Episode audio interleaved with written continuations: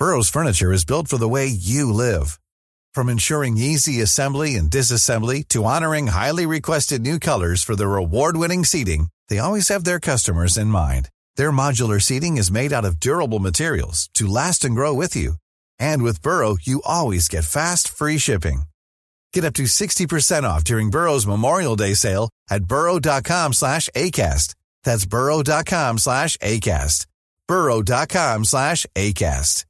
Quality sleep is essential. That's why the Sleep Number Smart Bed is designed for your ever-evolving sleep needs. Need a bed that's firmer or softer on either side? Helps you sleep at a comfortable temperature? Sleep Number Smart Beds let you individualize your comfort so you sleep better together. JD Power ranks Sleep Number number 1 in customer satisfaction with mattresses purchased in-store. And now save 40% on the Sleep Number limited edition Smart Bed for a limited time.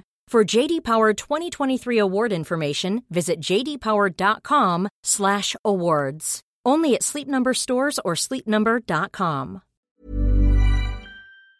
Hi, I'm John McEnroe. I'm Bjorn Borg. This is Martina Navratilova. I'm Mats Wilander. I'm Stan Wawrinka. I'm Lleyton Hewitt. I'm Andy Murray. And you're listening to the Tennis Podcast.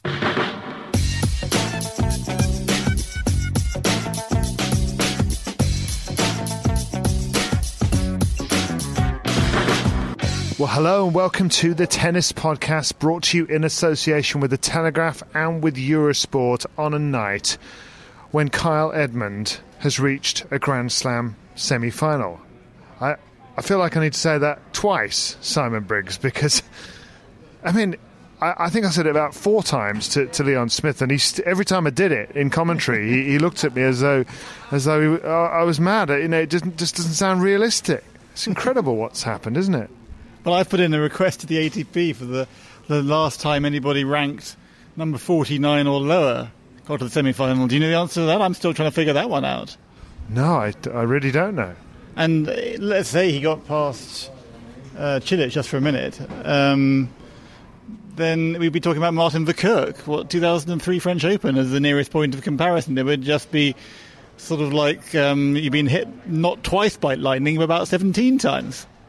Yeah, it, it, it is that unlikely. Now, the story is you will know this now by the time you're listening to us that not only is Kyle Edmund through into the semi-finals of the Australian Open, he's not going to be facing Rafael Nadal because, as you've just heard, Rafael Nadal is on his way into the interview room at uh, 11:30 at night, and the reason he's on his way in a little prematurely is because he got injured during his match against Marin Cilic just now, and it was a pulsating match in parts. He went two sets to one up. It looked at that stage, really, Simon, as if Nadal probably was going to get the job done, didn't it? And uh, uh, you, are not so sure? No, I mean, just, I'm shaking my head at the bewildering nature of this evening's events. Um, which uh, I'm going to have to try and chronicle in the paper. And it's, it's almost like uh, you spend so much time looking for a line or a story that uh, when you've got them sort of falling out of the, uh, the, sky like hailstones, you're a bit overwhelmed. It's just like everywhere you turn, something else is going bonkers. Um, I mean, Rafael Nadal, okay, he's, he's, he's had long term injuries, but you don't often see him pull up suddenly. It looked like he's pulled an adductor, would be my guess. There was some quite intimate massage going on, uh, which the overhead cameras were, were, were getting quite a, a lurid view of, of Rafa's groin and um, he just lost all power to his legs. And then by the end, he was limping in a manner that was reminiscent of uh, Andy Murray towards the end of Wimbledon.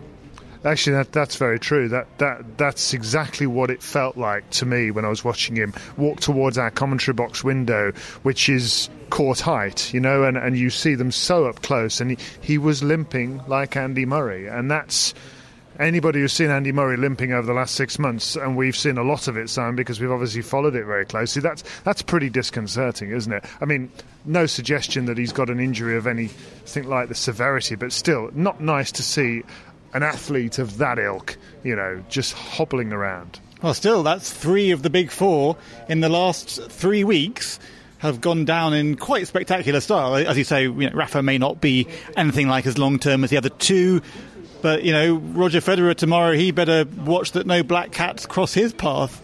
Uh, because there's something sort of weird and and and, and uh, somewhat sorcerous about this this sort of sequence of, of, of ill fortune for these big names.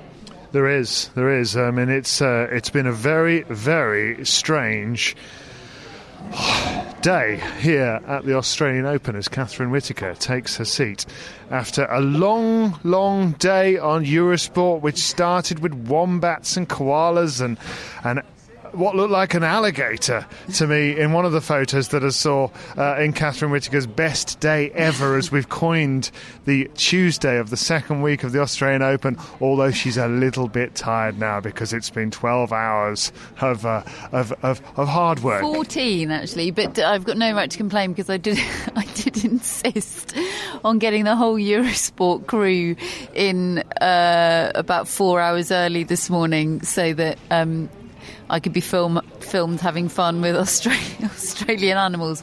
Uh, in order to sort of legitimately justify it, uh, I, ha- I had to sort of pitch it as a feature idea of some.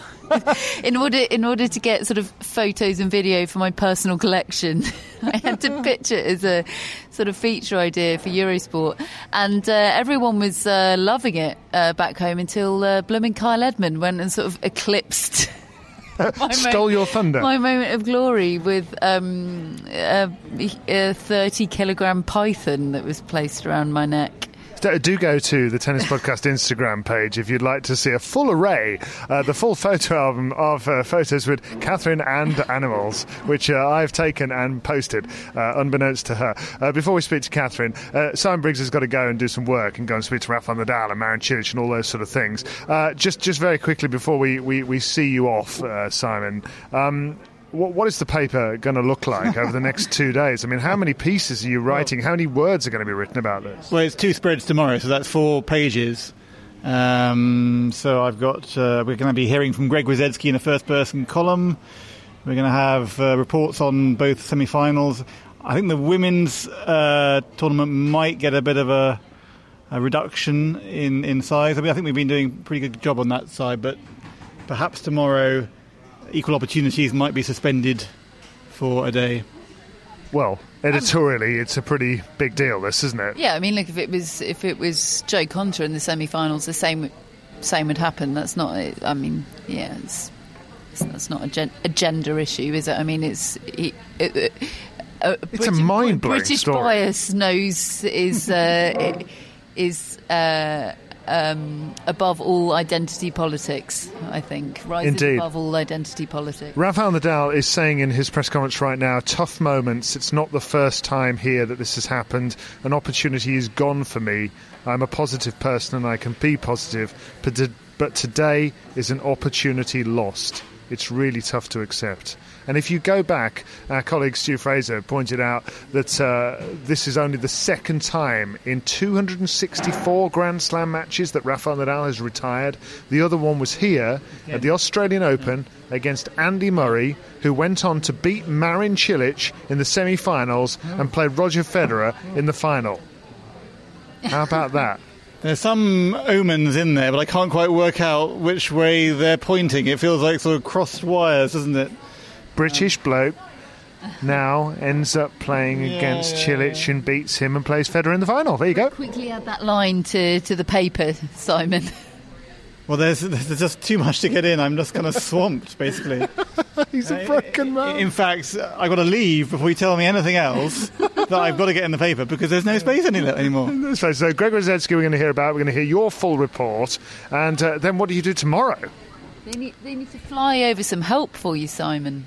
Yeah, Well, they do do that sometimes. It has been known. I it's mean, a long way to go. A, There- there is a a great- final appearance would be required, probably, I, I suppose. There is a great tradition of Fleet Street hacks from all papers taking to the air as Andy Murray is apparently heading towards glory, landing to find that he's already gone home, uh, never leaving the airport and going back on a 24-hour flight home again. That's that's, that's been done several times, but the, but the classics were the uh, the Tsonga first round, uh, uh, 2008, and the Verdasco third. Yeah, fourth round here. Yeah, Yeah. I think. So those those were two two highlights. I mean, I wasn't actually uh, covering tennis at the time, but uh, I've heard many stories that have frustrated. The, the Tsonga one is legendary, isn't it? Because he, he, I think he was first or second match on, so he had he, he had lost before anyone had woken up in the UK and realised the Australian Open was even happening. yes. Uh, so Simon, you, are off. Um, just, just finally, in the years you've covered this sport, where, where, does this rank as a story? I mean, the fact that I mean, this was not expected. Uh, we we were waited for years for Andy Murray to do this kind of thing, and it was always expected to happen. This is not expected to happen. As a head bleep, it's uh, kind of up there. Yeah, I mean, uh, just because. I have just been writing that you know the, the, the tennis seismograph just re- registered a few little tremors in Brisbane when when he looked really good against Shapovalov, Chung, and Dimitrov. But I guess it wasn't until Chung knocked out Djokovic that we saw just how good that was. And then, you know, let me give credit to Richard Evans, young Richard Evans from the ATP, who when I turned up here, he was like, Kyle's going to be Anderson. He's playing so solid. Whoa, whoa, whoa. Who are you giving credit to there? We recorded a preview tennis podcast when both of you, one of you put his chances at 60 40, uh, at the 40 side of the 60 40, and one of you put them at 70 uh, 30 70. And I can't remember which way around it was. And I was the only one championing Kyle Edmund and picking him for that first round win. I have to so, say. So I mean, Richard Evans, fine, but he's not on this podcast. uh, let's let's be fair. When the three of us were sitting in a room on the eve of this tournament, when Catherine said, "I think that's a 50-50 match," I went, "No." Didn't I? And Let's be honest. promptly changed your predictions. I did. Well, I saw a little bit suspect, but anyway. I'm bigging you up here. I'm saying you got it right. Oh dear, hurts. Simon Briggs is off. He's off. He's off. He's had enough of this. Um, so he's going to go off and write his pieces, uh, leaving Catherine Whitaker and myself in a, an almost deserted media cafe now, which was absolutely humming with people uh, about two hours ago. And Henri Leconte. Yes, that's right. And Henri is looking studiously at, at his phone with his feet up at the moment. Um, Mats Wilander was in here watching, and there were various other players. I mean, it's one of those, isn't it, that when there's a big match on, everybody's kind of coordinating their dinner to be in front of a big TV screen, and that's what we saw with Nadal. I mean, where were you watching that? What what were you seeing and, and feeling? Uh, well, I missed, um, or missed, I wasn't able to sit down and, and, thoroughly watch the first set and a half because I was tied up with uh, Kyle Edmund's post match requirements. I mean, the, the, the two hours um, in the immediate aftermath of Kyle's win were I mean, I, am still, uh, I'm still recovering from them. Really, they, I mean, they were amazing, and I think I'll probably remember them for all of my career. And that sounds silly because most of my tennis career has been enjoyed in the limelight of Andy Murray, but there is something more special about this because it is such a surprise. I mean, we've taken Andy Murray far too much for granted for so long. You know, unless he reaches a final, we're sort of disappointed in him. Or certainly that's been the case for the last, I don't know, six or seven years. But, but there is a special joy about the unexpectedness of this, mm. um, and and how little pressure there is about how it's all about both for him and for us. It's all bonus, isn't it? It's all you, you can only win from this point on. No one's expecting uh, more so if it was Nadal, but no one's still expecting him to beat U.S. uh, Open champion Marin Cilic um, in a couple of days' time. So there is a really special joy in it, and it's it's kind of easier and more exciting to react to something unexpected, to get people's thoughts, you know, to, to speak to Tim Henman after the match, to speak to, to Pat Cash and Leon Smith. And, you know, it's not just trotting out the same old things about how great Andy Murray is, which are all true, but it's, you know, really getting emotional reaction um, from people in the moment. And, um, yeah, it's been, I'm sure the same for you, David, but such a whirlwind, and uh, so much so that I can't actually remember what question you asked me. That's all right. Um, what I do want to ask no, you now, it was that it was that I. Uh, the whirl, it was the whirlwind that distracted me from the early stages of, of Nadal and Cilic, which is a shame because that's when it really was a contest. Um, and uh, the, when he when he got that injury time out on his on his hip or certainly hip area, um, in the third third set. Yeah, Fourth set is when he when he really pulled it because uh, in in the third set, I mean, he, he won that tie break. I mean, if you didn't see this match, I mean, the the celebration that Nadal gave at the end of the third set when he just stood stock still in the middle of the court, stared at his team, pumped his fists, stared at them again, did it again. I mean, it was one of the most emotional celebrations I've ever seen from Nadal, and yet. Three, four games later, he'd pulled whatever muscle he's pulled in that hip flexor, that's what I'm guessing at least that, that it is. And he suddenly looked a forlorn figure, limping, grimacing, wincing. And just looking really down, and it's it is. Simon and I were talking that it's the same look on the face that we've seen last night from Novak Djokovic, multiple times from Andy Murray. It's not nice. No, and uh, the only positive I can take, and this is going to sound weird, so so let me explain, is that he retired because when he took that injury time out, um, and it was clearly bad. It was instantly clearly bad, um, and then he went love forty down, somehow still held, held serve, but the writing was absolutely on the wall. I uh, I said to my group of colleagues that I was sitting with, you know, Rafa doesn't retire, so what we're going to be subjected to here is a really sad, harrowing fifth set of him trudging on valiantly. Um, in in spite of the pain he's experiencing, and I, I didn't want to watch that. I really didn't want to watch that, and I didn't want to see that overshadow the moment for Cilic either because he was great tonight. He played incredibly well. That was a return. You you spoke about your Goran uh, interview yesterday, and we heard your amazing impersonation of Goran. Uh, uh, and he was talking about the U.S. Open, wasn't he? And that was a return to that sort of approach. Yeah, it was. It, similarities to um, to Kyle Edmund about the way he strode onto the court. You know, that was. I remember. Uh, I was.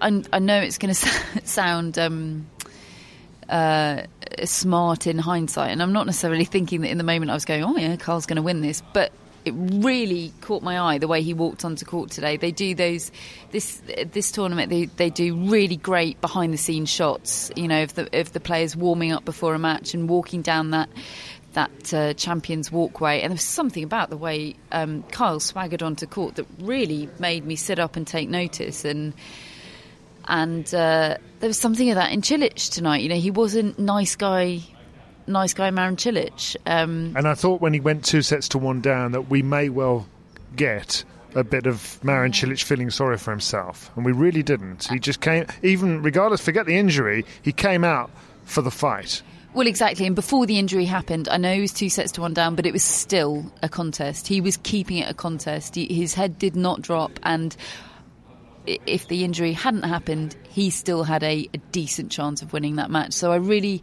as much as the the Rafa injury is a huge part of, of, of what's happened tonight, it almost also isn't for Marin Cilic, you know, and you sort of saw that in his victory celebration, didn't you? It was a huge celebration, um, given it was by virtue of retirement, and I, I sort of, I sort of liked that because, firstly, because obviously, you know, we give him the benefit of the doubt because we know he's a lovely, lovely man.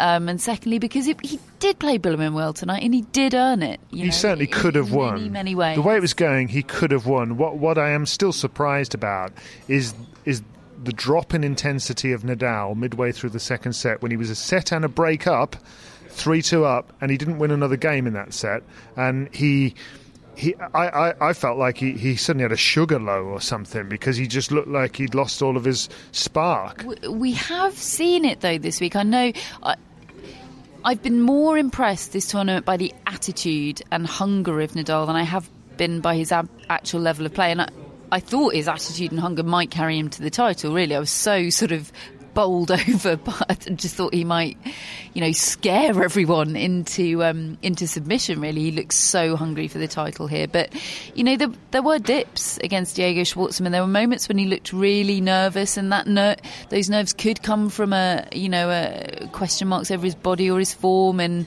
you know, we've heard the stat trotted out lots of times that he's never won a slam having not played a warm up tournament on, on that surface. So this, you know, he's very frank about the fact that he needs matches. So so even though he looked in the form he did and he looked as ravenous as he did, it was still a huge ask of Rafael Nadal to, to win this title. And he's done well to reach the quarterfinal stage. It is devastating to see him limp out in the way he did. But, um, you know, in the context of a few weeks ago, when we didn't even know if he'd be playing here, the, the, I know it's trite, but there are positives. Yeah, you, I guess you, you, you look at it like that if you can from his perspective.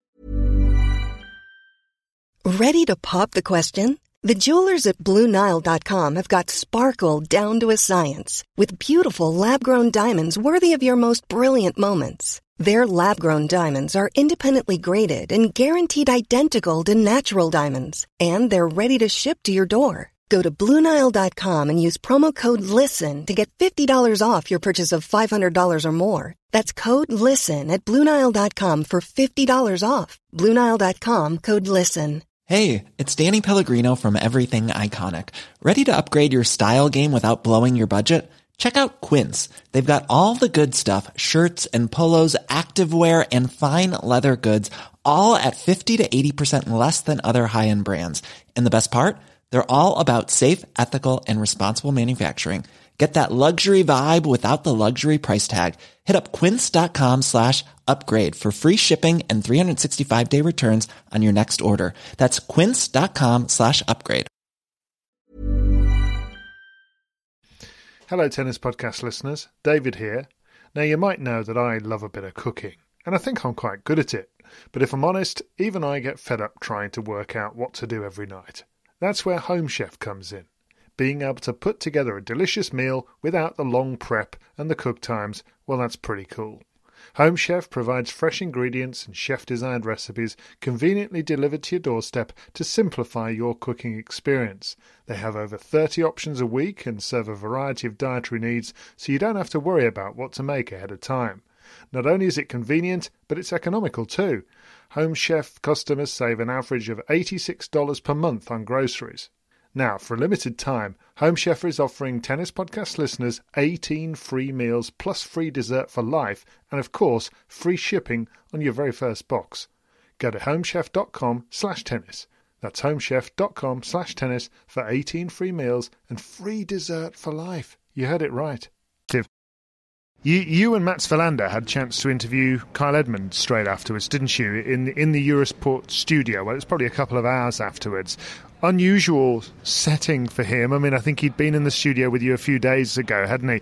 Uh, and you know, he's got to get used to all this sort of thing. How how was that? How was his chat with you and you and Mats? Oh, it was lovely. Well, well Mats is from the same town as Kyle's new coach. Um, Freddie Rosengren, um, I ha- it's a very well, the way Matt says it is sort of not a word that it's possible to pronounce in in English. It's this little town in Sweden, and they've known one another since they were seven. And Matt Matt has been following um, Kyle's progress so closely this this week because of that connection. I think he's a big fan of his tennis as well, and. Um, yeah, it, it, the joke uh, for anyone that hasn't seen that interview. It, apparently, it's the same uh, town that Jonas Bjorkman is from and that Stefan Edberg is from, and apparently, the joke is that people from that town can't hit a forehand. because I mean, Jonas Bjorkman, he would be the first to admit that his forehand was not his best shot. Same goes for Stefan Edberg. Same goes for Mats Wilander. And I've not seen the Freddie, Freddie Rosengren forehand, but apparently it's it's not setting the world on fire. Um, so there's actually apparently in Sweden there is a term um, called the. Mm, uh, town I can't remember's name. It begins with M forehand, which means the the rubbish forehand. And there's this huge irony that he's ended up coaching, you know, the man with the biggest forehand in town right now. And uh, forehand. Yeah, it's it's um yeah, so that really uh, brought a bit of lightness out of Kyle, who is the most likable chap. He can be quite serious and earnest. Um, and and that you know that can not necessarily always be the most media friendly thing, but you're always rooting for him. That his sort of agreeableness always comes across. So to to have Mats there to bring a bit of lightness um, um, out of it, I mean, how can you not respond to the presence of of Mats Wilander? You know, Yeah, being interviewed by Mats Wilander and him. Recalling his first uh, semi-final here in 1983, he beat John McEnroe, the then world number two, um, and then went on to beat Ivan Lendl, the world number one, in the final. And when his second Grand Slam. So, and uh, you know, I sort of said at the end, Mats, you got any words of wisdom for Kyle? And he really, you know, really paid attention. Kyle, I mean, why wouldn't you? But. I don't know. There was, a, and Mats and I had a little chat afterwards, and Matt said, "Yeah, he, he totally believes that he can win another one." And you know, he, there's no cockiness about him at all, but there is a there is a swagger. Now there is a swagger of a guy that I love the actually. I love the way Kyle Edmund in all of his post-match interviews so far has. It hasn't been oh this is just an amazing moment to have No. got here. It has all been about well I don't I don't want to stop now. I mean he's really matter of fact about that. Yeah, yeah, and I, I think a lot of that comes from feeling like this has been a long time coming. He is so long been talked about as the hardest worker, eh, or one of the hardest workers in this sport, and for him, it's just sort of the natural accumulation of all of that. Not that he felt entitled to reach this this stage or anything. I, not that he's not a bit surprised, but you know. It, it, it's the old adage of hard work pays off, and and yeah, he's he's been rewarded. So why would he not be rewarded again? You know, but it's logic, isn't it? And um, I'm not sure that it being Marin Cilic rather than Rafael Nadal favours him hugely. Actually, I think I think you know it's all about matchups, isn't it? It's all about matchups. Dimitrov was a better matchup for him than, than Kyrgios, and so it proved. Um, Cilic has won their one previous match, but it was a tiebreak in the second set. Um, and he'd taken a set off Nadal. So, yeah, I, I, I take your point there. Uh, Cilic has got the big serve, etc., and he's clearly playing extremely well. But, you know, this is a funny old tournament, this one. Anything could happen from here. I tell you what, I tell you what is happening. Remember when I said that Caroline Wozniacki might win quite comfortably goodness, against Carla Suarez Navarro? It's currently five love Wozniacki at the moment. Um, so uh, about time I got something right. I mean, it could be, couldn't it? A, I mean, it is feasible that it could be a Chung Edmund final, which would be a repeat of the first round in Brisbane. No, Wow. second round in Brisbane. Wasn't Yeah. it? He beat uh, Shapovalov in the first round. Well, tomorrow though we've got uh, Tomas Berdych against uh, Roger Federer. I mean, there's. I've got a slight feeling that Tomas Berdych might be about to. I mean, he hasn't been tested, Federer, and uh, look, I don't quite have the feeling you have, but I don't think it's. I'm not. I'm not going to make fun of that feeling. I don't think it's the most preposterous thing. Um, here's a little thought experiment for you that um, the Eurosport team were doing earlier.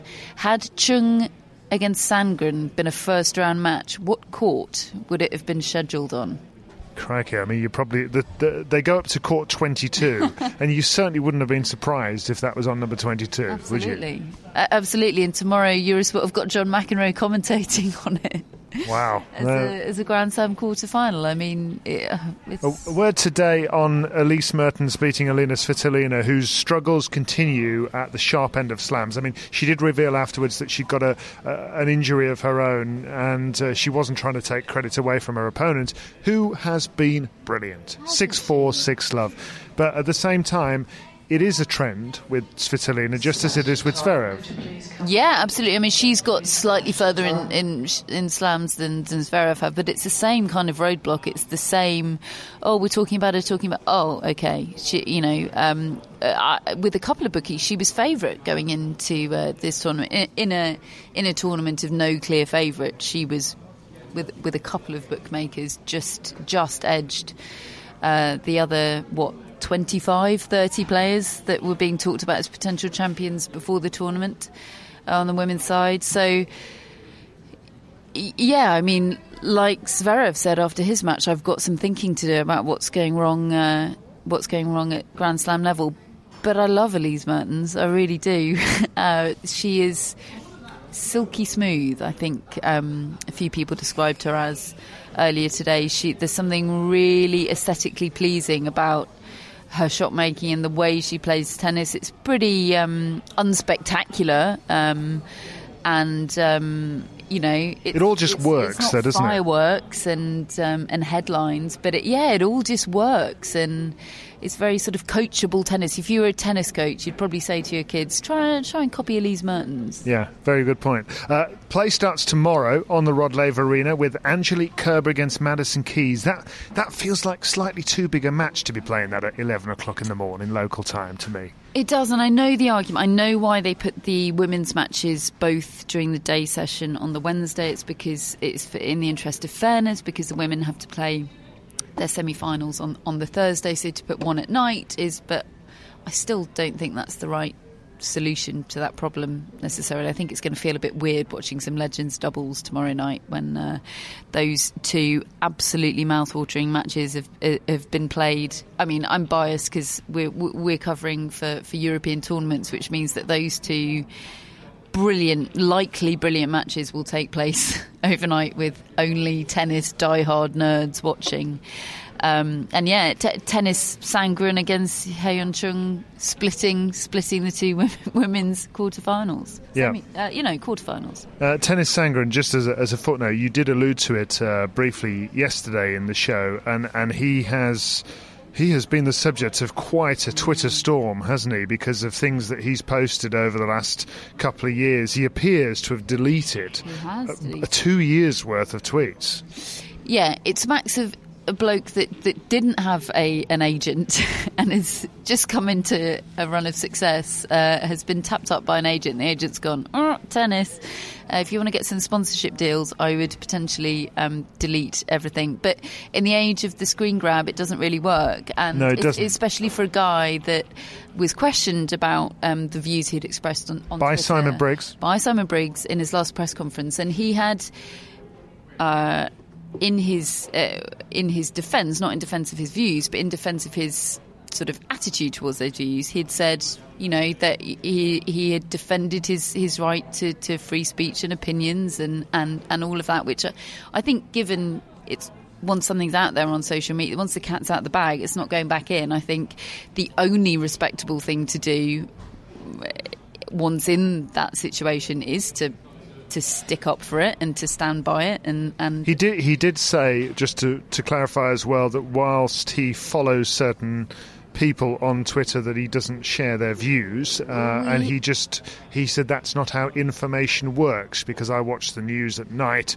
Uh, it doesn't mean that I agree with all the stories. But he had he had as a disclaimer on his um, bio, he said likes and retweets are not endorsements, which I is that not some sort of oxymoron? I mean, if you're liking something on Twitter, you are saying I like this. Not aren't you? necessarily because some people use them as a bookmark in order to remember what they were. They do actually Oh, do but that. Bookmarking does exist. I mean, Not on Twitter, it doesn't. Ah, it doesn't. there are other ways to bookmark Donald Trump tweets. No, seriously. I, well, I'm not sure. I'm not sure I agree with you on that. Um, but but that having been said, th- individual But things then why that he's. why delete them then? No, if, look, if you're individ- that disclaimer and standing by it. Oh, I agree with you. Look, individual things that he has tweeted, given the screen grabs, grabs that we've seen, are well, Yeah. they're tough to look at. Yeah. Put it that way. Simona Halep against uh, Karolina Pliskova will follow that. Another cracking match. I mean, those are two awesome matches in the women's draw. They're both Grand Slam finals, aren't they? on paper they are really are into you know you certainly wouldn't be disappointed with those as Grand Slam finals then it's Tomas Berdych against Roger Federer in the evening session that is all to look forward to go and have a look at Catherine's uh, shots of animals on the Instagram page you will not be disappointed they will brighten your day Yeah, before sort of um, before Kyle Edmund did his thing and before the Rafa Cilic drama happened, I thought this was going to be a thirty minutes of, of animal chat. I really, I thought yeah we've had other stuff that is the headline of today. We're just going to be talking through all the animals I met and how great they were. very quickly uh, Angelique Kerber Madison Keys who's winning Oh, that's a horrible question. Halep Pliskova I'm going Halep I'm going Halep as well. Sort of, a, a, a, that's heart, not head, really. Um, oh, I, re- I think Halep. Uh, I think Keys Kerber is a f- total 50-50. I know that's a cop out, but I'm going Kerber uh, I think I am too. But goodness me, that's. I'm going Chung I'm going Chung as well. and then I'm But going I'm- Roger Federer But but let's uh, let's remember that on the the, um, the Tennis Australia uh, graphic, they do this uh, win predictor graphic, which is. I I admire their sort of experimentalism with these graphics and their their their their attempts to try and sort of broaden our statistical horizons. But the win predictor statistic and graphic is the most nonsensical thing ever to happen to tennis, where they they pop the, this this. Uh, uh, this image on a tennis court which tells you what percentage chance a particular player has of winning based on mm, completely unfathomable hashtag data. Catherine's um, not having and it. when Thiem and Sandgren went into a fifth set, so so they, they stick it up at the start of the match, and then if it goes into a fifth set or into a fourth set, it then readjusts the data based on other nonsensical data and tells you what chance they have of winning winning now that it's in a fifth set. Mm-hmm. And as it went into the fifth set of Sandgren Thiem yesterday, this graphic popped up and said t- uh, Tennys Sandgren had a 0% chance of winning. Somebody in the graphics room saw that graphic and still hit, yep, go for it. I think it's time. I think it's time. So. I mean, is it the same person that designed the app? I don't know. I'm just. Catherine scathing here on the Tennis Podcast, brought to you in association can with I, the Telegraph and Eurosport. Can I mitigate my criticism of, of Tennis Australia there with the fact that I love them? They brought me animals. they did do that, and she's happy, generally speaking. Uh, we are also brought to you. Uh, sponsored by La Manga Club, the magnificent holiday destination that has improved Catherine's forehand immeasurably, and which, in fact, I saw a picture of Kyle Edmund up on the wall because the uh, British tennis uh, squad, Davis Cup squad, have trained and they bring out all their juniors. And Kyle Edmund has trained at La Manga Club, so uh, I can understand why they, they, really know what they're doing. Um, we are. Oh, hold on, Marin Cilic is coming to the interview room. I've got to go and interview him. Uh, we're also brought to you, uh, supported by our executive producers, Triple S, Melanie Bowes, and TennisBalls.com. Our special mascot this year is Charlie the Ferret, who is still Catherine's favourite ferret. Regardless of all these wombats and all this nonsense, uh, she loves, uh, loves Charlie the Ferret. And uh, we will be back tomorrow with another show after the next raft of quarterfinals here at the Australian Open, and we'll speak to you then.